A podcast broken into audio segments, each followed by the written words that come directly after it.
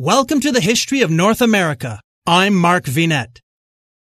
John Winthrop was an English Puritan lawyer and one of the leading figures in founding the Massachusetts Bay Colony, the second major settlement in New England following Plymouth Colony. Winthrop delivered a sermon before he led the first large wave of colonists across the Atlantic Ocean from England in 1630. The sermon is famous largely for its use of the phrase, a city on a hill, used to describe the expectation that the Massachusetts Bay Colony would shine like an example to the world. He served as governor for 12 of the colony's first 20 years. The Revived Thoughts podcast helps us better understand this titan of history and his famous speech. This sermon was originally titled A Model of Christian Charity, but it's remembered for the line A City on a Hill, and so a lot of times it's referenced as the City on the Hill sermon. It was preached in Southampton, England, before the Puritans embarked for Boston. The sermon has a bit of a backstory. It was uh, preached and it was important when it preached, but it kind of got forgotten and then the Massachusetts Historical Society published it in the 1800s, but it kind of still lay dormant. And then what really propelled this John Winthrop sermon, and especially this line, City on a Hill, into fame as we know it today as something that America is sometimes called, John F. Kennedy was giving a speech during the Cold War, 1961. He mentions this story of John Winthrop talking about this and calling America a city on a hill. And from there, President Reagan used it as well, and others used it. And it just became one of these political terms that's used a lot the idea of these people leaving to start a new world. This is the sermon, the last thing they're going to hear before they leave Europe. It's interesting that this is what they chose to put in their head in that moment because, in my mind, it's actually not what I would have expected. Yeah, John Winthrop, who preached this sermon, he was born in 1587. Not much is known about his earlier life. We know that he attended Trinity College for a short time and would study law at Gray's Inn. In the 1620s, he was a lawyer that served in the London courts, and he also has kind of a unique history of wives. It's one of two ways you can read this. This is very sad. This poor guy had just so many wives. Life and marriage used to be pretty different back then. We can't judge too harsh with a modern lens of going back, but he gets married in 1605 to Mary Forth. They have six children together. She dies in June of 1615. Six months later, in December of 1615, he marries again. This woman named Thomasine Clopton, and uh, she dies about a year and a half later or so in 1616. Then in 1618, he marries Margaret Tyndall, and they have six kids together, and they go to the New World together, but she dies in 1647. This would be his longest lasting marriage, it was almost 30 years. Six months later, he marries another widow, but he actually dies before their only son gets born. What caused the death of a lot of these wives? They were sick and there was a disease.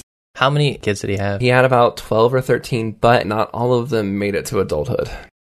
John Winthrop, he was a Puritan who believed that the Church of England was too corrupt by Catholic rituals and that the true church couldn't flourish there in England he asked the king for a charter to set up a colony, and the king assumed it was just a commercial colony, that he would wanted to go there and set up a commercial colony. But Winthrop was not making his intentions clear that he wanted to set up a religious colony there.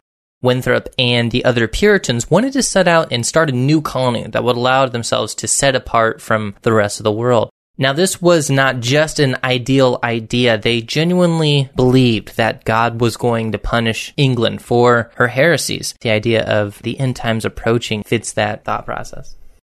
They get on several boats and they set sail for the New World. They're leaving England behind. The heresies, they don't want to deal with it anymore. They're being persecuted this time too. And they think the end of the world is coming. If they stay here, it's going to go poorly for them. Winthrop loses a child on this passage to the New World. And actually, Winthrop, he had two other children, and they also died too. So he was familiar with loss between the many wives that he lost and the children that he also lost death was something he suffered a lot of, and I think a lot of these people that did, and yet they set out for this place that they knew was dangerous. They had heard the stories of how it went for the pilgrims and how many of them had died trying to set up a home in this new land, and yet they still looked around and said, better to be out there where I might die, where I might lose my family, where we could all easily not make it, than to stay here and basically just wait for God's wrath. Now, they arrive in Salem, but Salem is too small, and so they kind of spread out through Massachusetts. He'll end up kind of making the capital Boston. They're not the only ones that come. This happened during a time period called the Puritan Migration from about 1620 to 1640. tens of thousands come over to America as fast as they can. Winthrop became the governor of the Massachusetts colony, and it was the religious colony that they wanted.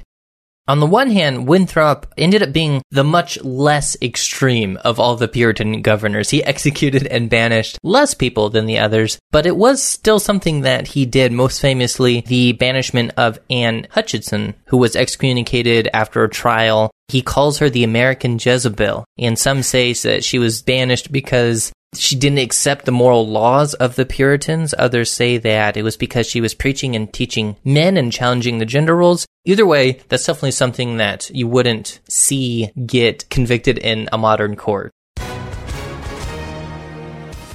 Hi, everyone. If you've been injured in an accident that was not your fault, listen up. We have legal professionals standing by to answer your questions for free. Call now and find out if you have a case and how much it's potentially worth. Call 800 218 6010. I'm here with spokesman John Wolf. So, John, tell everyone listening who should call right now. Well, Maria, first off, thank you for having me here. It's always nice to answer the listeners' questions. Now, as far as who should call in, anyone who's been injured in an accident and think you deserve compensation, give us a call right now. 800 218 6010. You'll find out if you have a case and how much it's potentially worth. Thanks, John. You heard it, folks. Take advantage of this opportunity and call now. 800 218 6010. Advertisement sponsored by Legal Help Center may not be available in all states.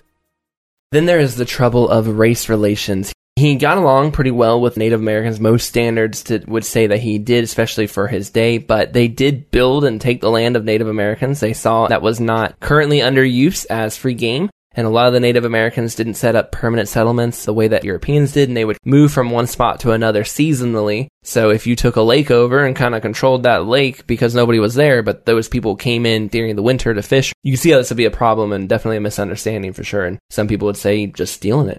He also praised God and said God was clearing the land from the heathens when a group of 300 Native Americans got smallpox and dwindled down to 50. But also, the Puritans helped care for, help those 50 survive, get medicine, and not get sicker. So it's not a completely clear cut thing. He's a little bit more complex than just one way or the other. Winthrop had a great relationship with one tribe of Native Americans, the Narragansetts, but that seems to be because they allied and tag teamed with him against the Pequots, and they pretty much wiped them out. After that war, they took the survivors and shipped them to the West Indies, and he kept some of them as slaves, which was legal in Massachusetts at that time and not to justify, but that was a pretty solid British way of doing things at that time. So it was a, definitely a byproduct of that age. This is dark stuff for a governor. It was common practice in those times, but for us today, it's hard to imagine doing things that way 400 years ago.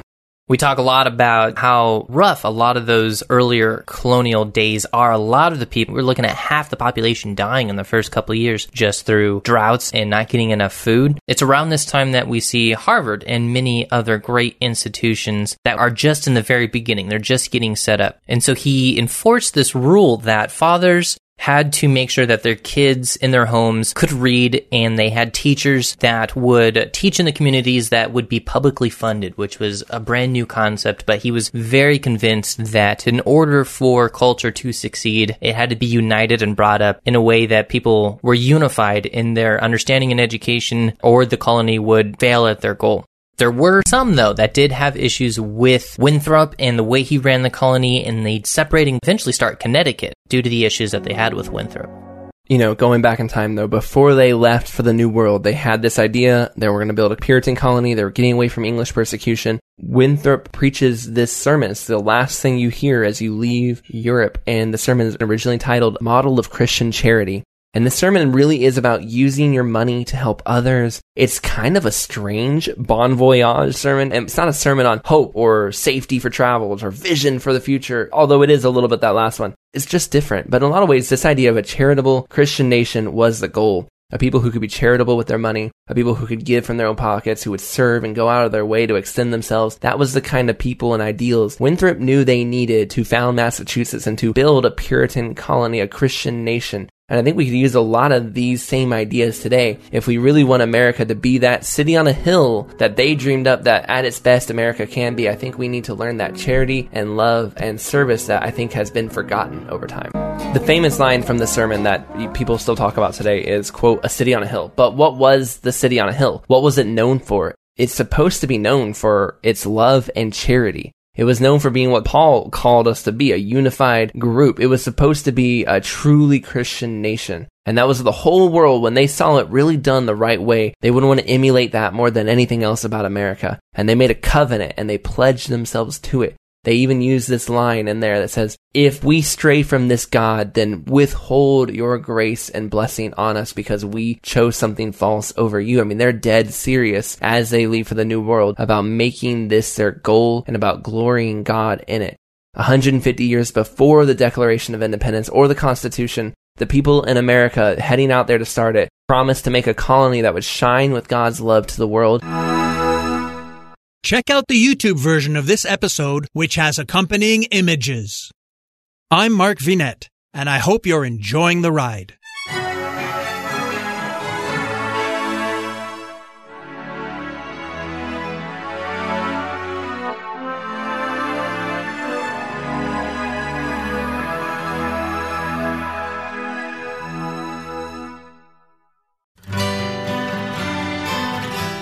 The Historical Jesus Podcast is the sweeping saga of the life and times of Galilean Jesus of Nazareth, as well as the faith, religion, and church founded to honor and disseminate his acts and teachings. Join me, Mark Vinet, on this fascinating journey through time, exploring the many great works of Christian theology, literature, architecture, music, and art inspired by the words and deeds of Jesus Christ.